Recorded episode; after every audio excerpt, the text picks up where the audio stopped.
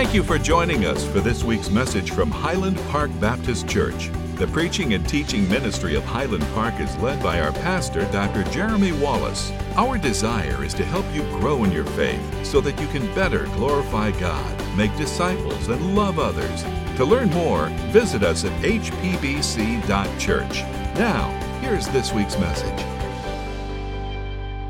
There's a song called 10,000 Reasons. How many of you have heard the song 10,000 Reasons? I know probably a lot of you have. I think we've done it here before at some point.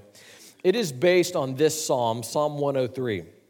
And if you are familiar with, the song, with that song, as we go through this, you'll, you'll kind of be reminded of some truths. But what I want to do this morning, this is just a, a hopefully a helpful reminder and encouragement and an exhortation, so to speak. I just want to help us this morning to be reminded of all the reasons we have to be thankful and as a result of that, thankfulness, I think, is really a condition in our heart that is expressed through praise.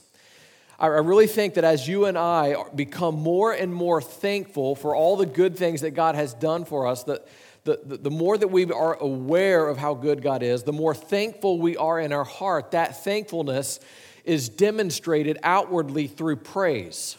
And so, what we're going to see this morning, uh, really the question that I'm asking is how are we to praise God?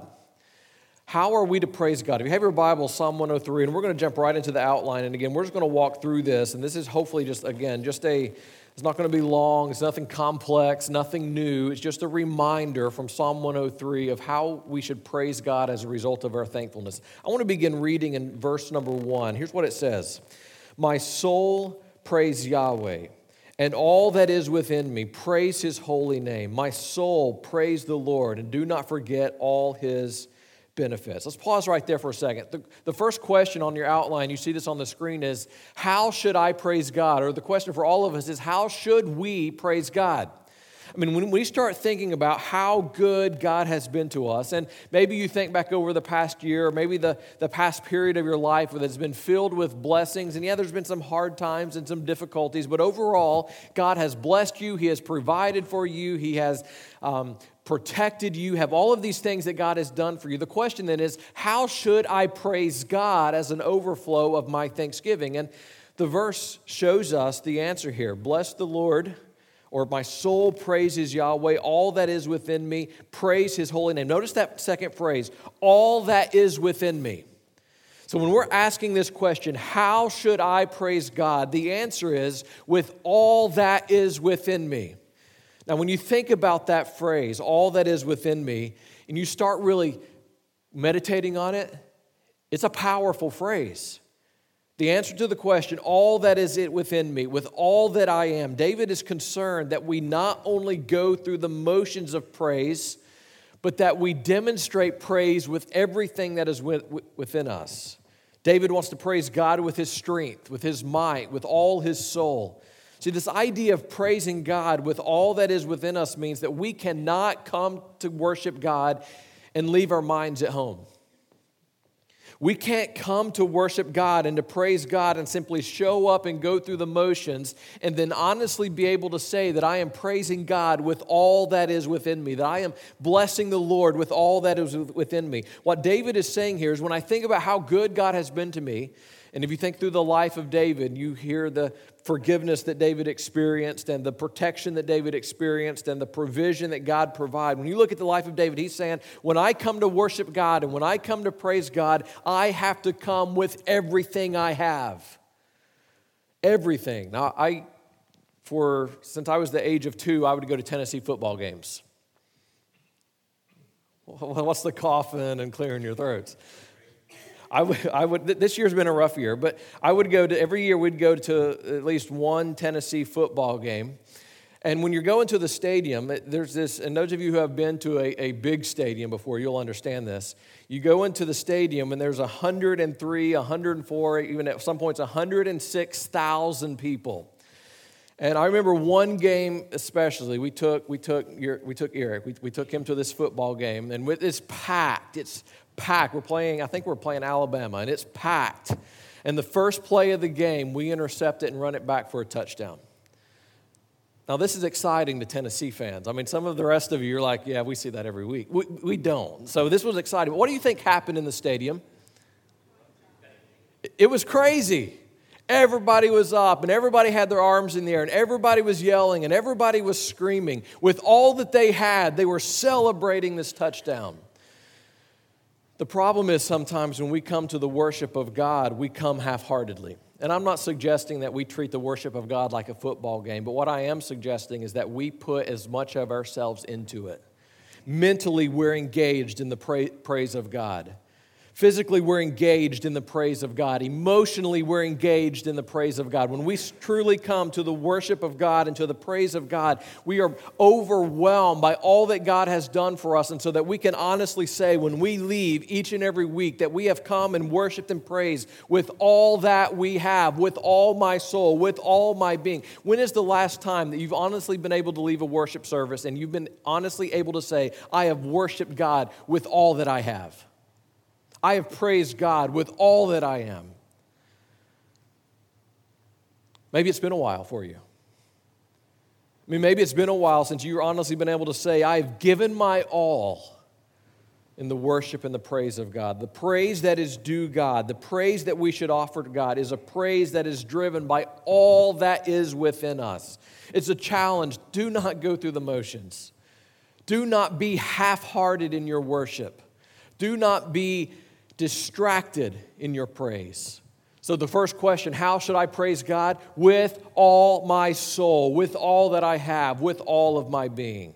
Number two, the question, second question is why should I praise God? It's a good question. Why should I praise God? So I understand how with all that I am, but what drives this? Why should I praise God? Look at verse 3, starting in verse 3 down through verse 5. He forgives all your sins. He heals all your diseases. He redeems your life from the pit. He crowns you with faithful love and compassion. He satisfies you with goodness. Your youth is renewed like the eagle. Why should I praise God? There's certainly a number of endless reasons we should give for this, but David focuses in on, on, the spiritual components of why we should praise him. It's, it's almost as if David is looking, and as he's writing this psalm, he's, he's sitting back and saying, I don't want to forget what God has done. I mean, I know God is protected and I know God has provided, but even more foundationally than that, there are some spiritual truths that should drive our praise. Why, why should we praise God? Generally, because all of his benefits, generally, because of all that he has done for us. But he mentions four specific things. I want to give you these four things. And my hope is that throughout this week, you will remember these four things and let these four things drive your praise and your thankfulness. Here's the first one A, forgiveness of sins. Are you thankful for the forgiveness of sins? I mean, where would we be without God's forgiveness? This is the greatest of all of God's blessings because it meets our greatest need. Certainly, we need to be thankful for our jobs and homes and cars and possessions and stuff. But where would, where would we be if we had all of those things but we did not have forgiveness?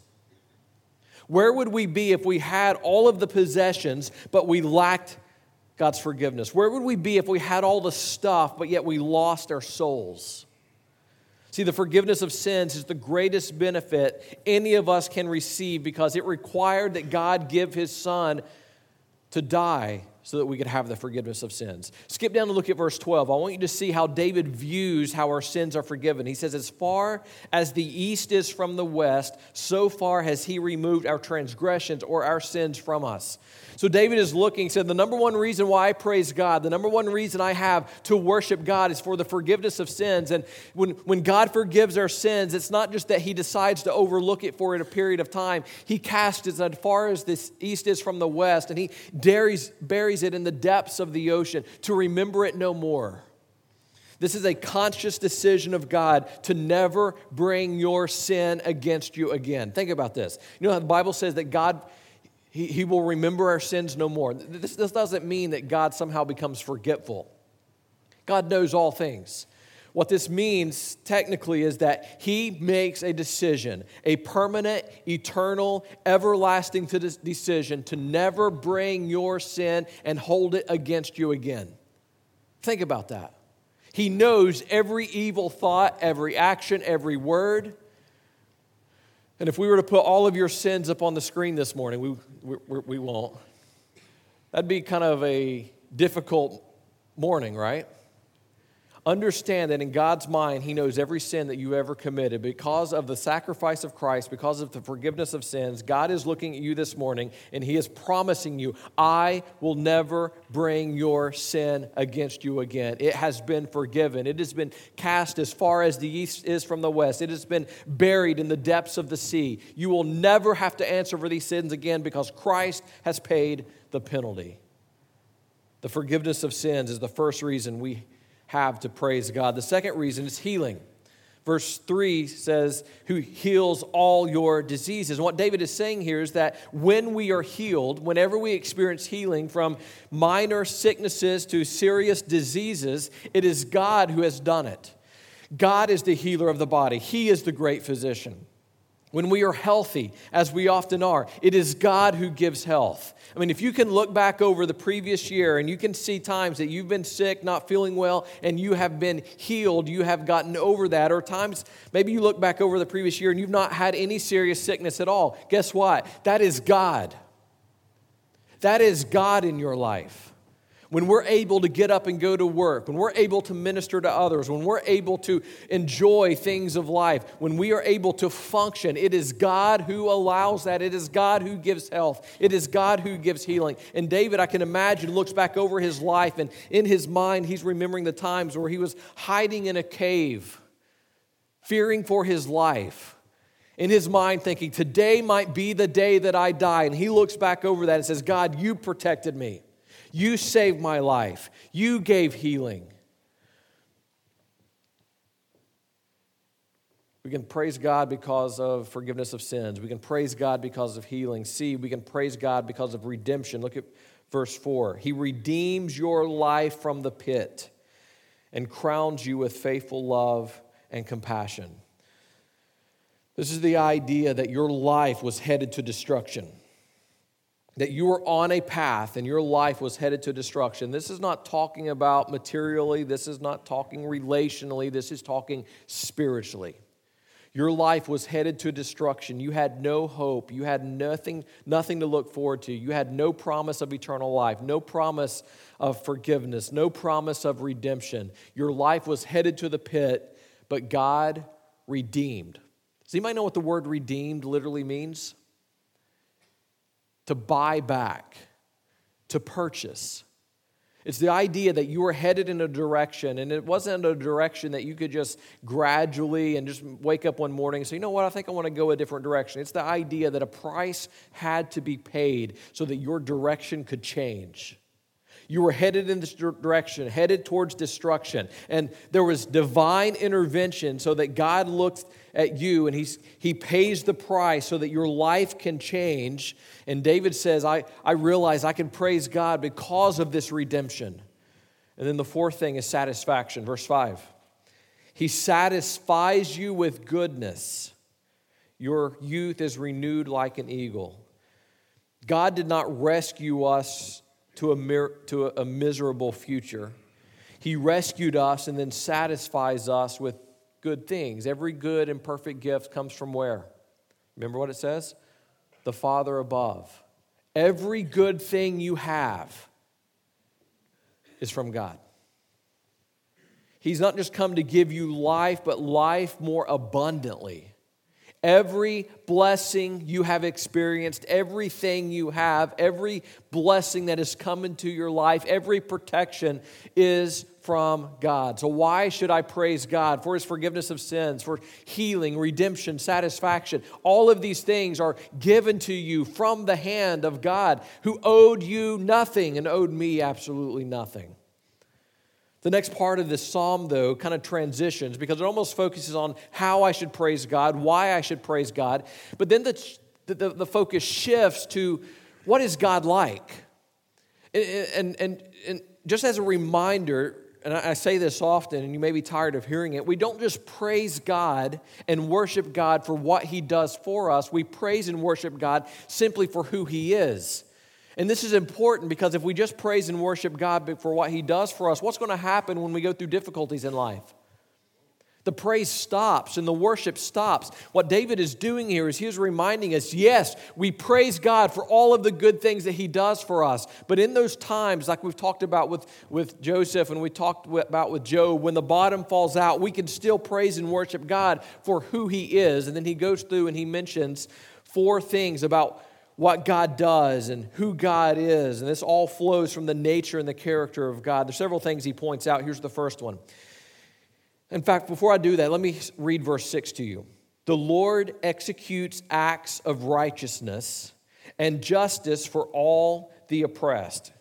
Verse 8 The Lord is compassionate and gracious, slow to anger, and rich in faithful love. He will not always accuse us or be angry forever. Verse 10 He has not dealt with us as our sins deserve or repaid us according to our offense. Verse 17 But from eternity to eternity, the Lord's faithful love is toward those who fear him and his righteousness. Again, four things. Here's the first one He works righteousness.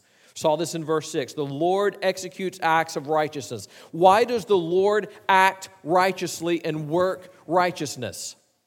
It's connected to his character. He is holy, he is righteous. So God does works of righteousness. He acts righteously because he himself is righteous. B, he is compassionate. Verse 8 and verse 9 says, The Lord is compassionate and gracious, slow to anger. And I love this last phrase rich in faithful love. It's the idea that God just doesn't have a little bit of faithful love over here you know what? It might run out before he gets to you. It's the idea that there is an abundance of wealth and riches that define God's faithful love. He has more faithful love than you have sin. And I don't know about you, but we have a lot of sin, don't we? There is more love, more compassion, more grace, more mercy, more forgiveness in God than there is sin in all of us combined. No matter what we can do, God is there, eager and willing to forgive. Why? Because He is compassionate. You think about the ministry of Jesus. And multiple times in the New Testament, as he was traveling from village to village and town to town and city to city, he would come up, especially when he get to some of these larger towns, he would look over and he would see the crowds gathering. And do you remember what, he, what the, the Gospels say? He was moved with compassion because they were as sheep having no shepherd. And this compassion then drove him to action. This compassion led him to this place where he would go into these towns, and many times he would heal, or he would feed, or he would, he would give the, the, the things that, were, that they physically needed, but then it always led to truth. God is compassionate. He is merciful. Look at verse 8 again. The Lord is compassionate, gracious, slow to anger, rich in faithful love. And I love verse 9. He will not always accuse us or be angry forever. In the number 10, or excuse me, number C, verse 10, we see that he does not treat us as our sins deserve. I love this verse. He has not dealt with us as our sins deserve or repaid us according to our offenses. So let me ask you if God repaid you as your sins deserved, or he treated you as your sins deserved, what would happen?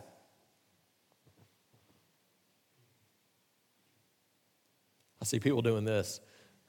What would happen? We would be in hell right now. Eternal hell. If God, and this is true for everyone in this room, if God treated you as your sins deserved, and he interacted with you based on how you have offended him, every single one of us in this room this morning would be cast immediately into a lake of fire because we deserve the divine and everlasting just wrath of a holy God. That is what we deserve. David is looking at this and he's saying, I praise God and I worship God and I am thankful to God. And one of the things I, I learn about God is that He does not treat me as my sins deserve. The fact that you are alive and breathing right now is testimony of the fact that God has not treated you as your sins deserve.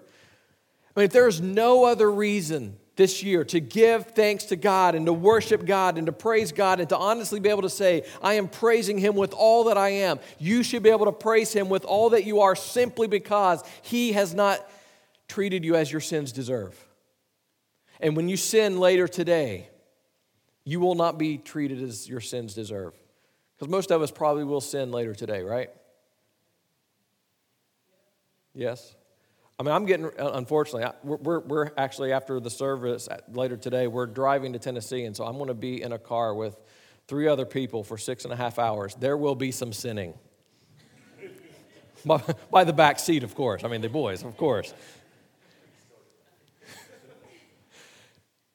we should be thankful just as we go through and we think of all of our blessings and we name them one and one by one, the exact same time we could go through and we could think of all of our offenses and simply be thankful that He does not treat us as our sins deserve.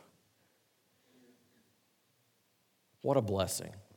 Then the fourth thing we see in this is that His love is from everlasting to everlasting. We saw this in verse 17. But from eternity to eternity, the Lord's faithful love is toward those who fear him. His love is from everlasting to everlasting. Notice how it says it, says it from eternity to eternity. The Lord's faithful love is toward those who fear him. So notice how this is stressed several ways. It could just say, the Lord is faithful in his love. And that would be powerful enough. But when he says from eternity to eternity, his faithful love, he is reiterating the fact that God's love is everlasting and his love is faithful and his love is never ending. I mean, it's a reminder of the fact that no matter what happens in your life, nothing changes the love of God. We can go to Romans chapter 8, one of my favorite chapters in the New Testament. It says, What shall separate us from the love of Christ? And he goes through and Paul lists all of these things famine, sword, nakedness, death, sickness, peril, all of these things are listed. And he concludes this chapter by saying, I am convinced that nothing, nothing is able to separate us from the love of God that is in Christ Jesus our Lord. No disease you can face can separate you from the love of God.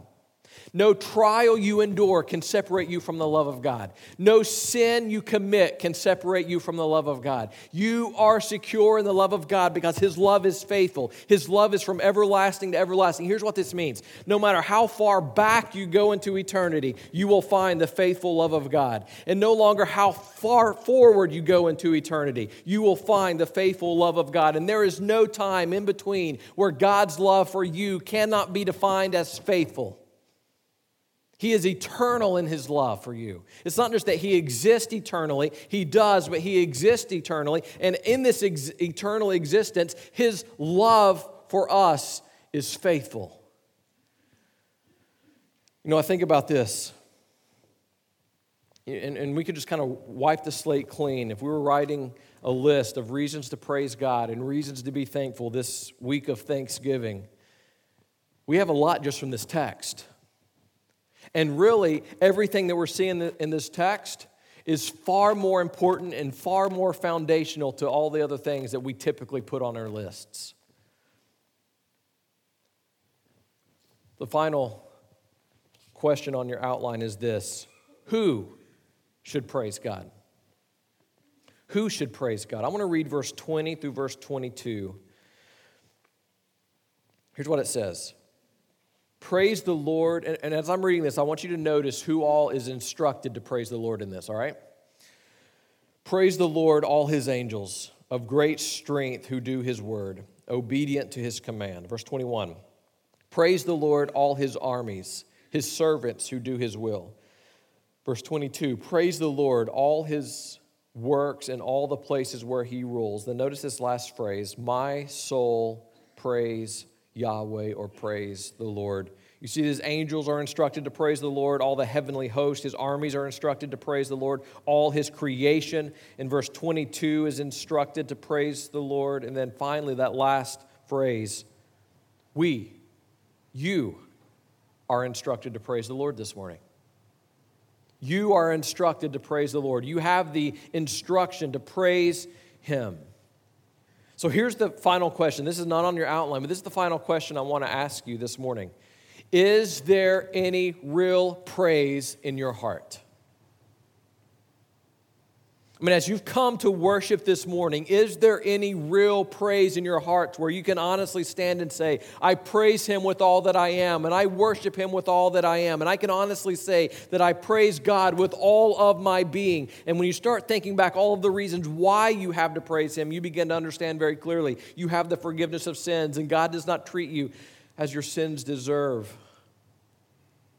I was meeting with someone, this was a number of years ago, a, a, a lady in church, and we were talking. It was getting close to Thanksgiving, and she was, this, this in, individual was struggling with depression and discouragement, just down, and really was having a hard time coming out of this period of depression in her life. And some of you may have been in periods like this. And so, one of the things that I, I asked her to do, and that she was to do this between our, our, the counseling meeting we were in and the one that was going to be meeting next week, one of the things she was supposed to do during the week was to get a piece of paper and write down all the things you have to be thankful for, which, by the way, is a good practice for any of us. But this was her homework for this week and just to write down and come up with at least 25 to 50 things that you are thankful for. Many of us, a lot of us can name four or five pretty quick, but then we have to give dedicated time and attention to come up with 25, 30, 40, 50. And as we are as I was explaining that this was what she needed to do over the next week, she's like, I just don't have anything to be thankful for. And I've talked with a lot of people that that's their mentality.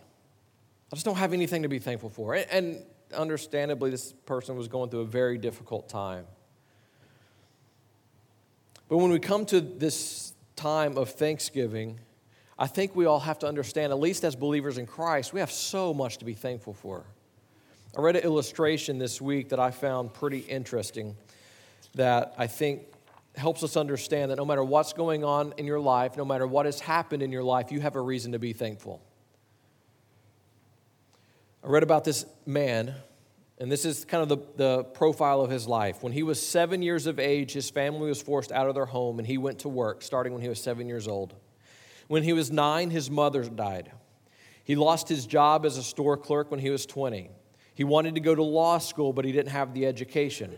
At age 23, he went into debt to be a partner in a small store. Three years later, the business partner died and resulted in debt that took years to repay. When he was 28, after courting a girl for four years, he asked her to marry him, and she said no. On his third try, he was elected to Congress at age 37, but then he failed to be reelected. His son died at, eight, at four years of age.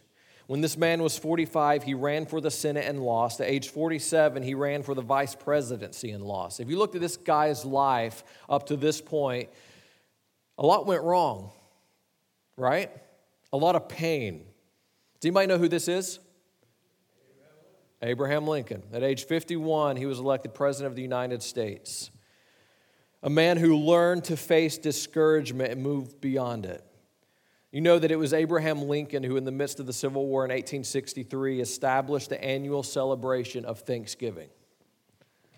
The reason why we have an actual holiday of Thanksgiving is because of this guy who faced so many trials and difficulties and disappointments and seeming failure in his life in the midst of a civil war so you know what we have a lot to be thankful for and in your life this morning i have no doubt you can look back over the previous year and you have one of two options you can look back over the previous year and you can see all the difficulties you can see all the challenges you see all the failure all the discouragement, all the disappointment, all the pain, all the sickness, all the heartache. You see every bit of that, and you can look at that and you can say, I've got nothing to be thankful for.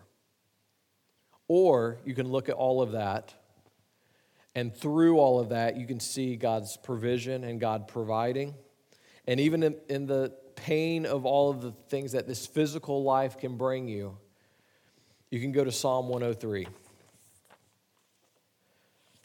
My soul praise Yahweh and all that is, in, is within me. Praise his holy name. My soul, praise the Lord, and do not forget all of his benefits. He forgives all your sins, he heals your diseases, he redeems your life from the pit, he crowns you with faithful love and compassion, he satisfies you with goodness. Your youth is renewed like that of the eagle. The Lord executes righteousness and justice for all the oppressed. The Lord is compassionate and gracious, slow to anger, rich in faithful love. He will not always accuse us or be angry forever. He has not dealt with us as our sins deserve or repaid us according to our offenses. But from eternity to eternity, the Lord's faithful love is toward those who fear him and his righteousness. So praise the Lord, all his angels of great strength who do his word, obedient to his command. Praise the Lord, all his armies, his servants who do his will. Praise the Lord, all his workers in all the places where he rules. My soul, praise the Lord. Do you have a reason to praise the Lord this morning? Here's what I want to challenge you to do as we, as we close. We're just going to have a time of prayer. John Mark will come in just a moment and play softly. And as we stand, I just want you to, with your heads bowed and your eyes closed, thank God for all of his blessings. And if you need to hold that passage open, Psalm 103, and look through it and pray that back to God, basically saying, God, thank you that you don't treat me as my sins deserve. And thank you for forgive, forgiveness. If you need to hold that open and you need to pray through that and thank God for the things listed in that, do that. But let's take a little bit of time this morning and simply bless and praise the Lord. Will you stand with me? Thank you for listening to this week's message. If you have any questions or want to know more about having a closer relationship with Jesus Christ, please contact us online at hpbc.church. Please join us again next week as together we seek to know Christ and make him known.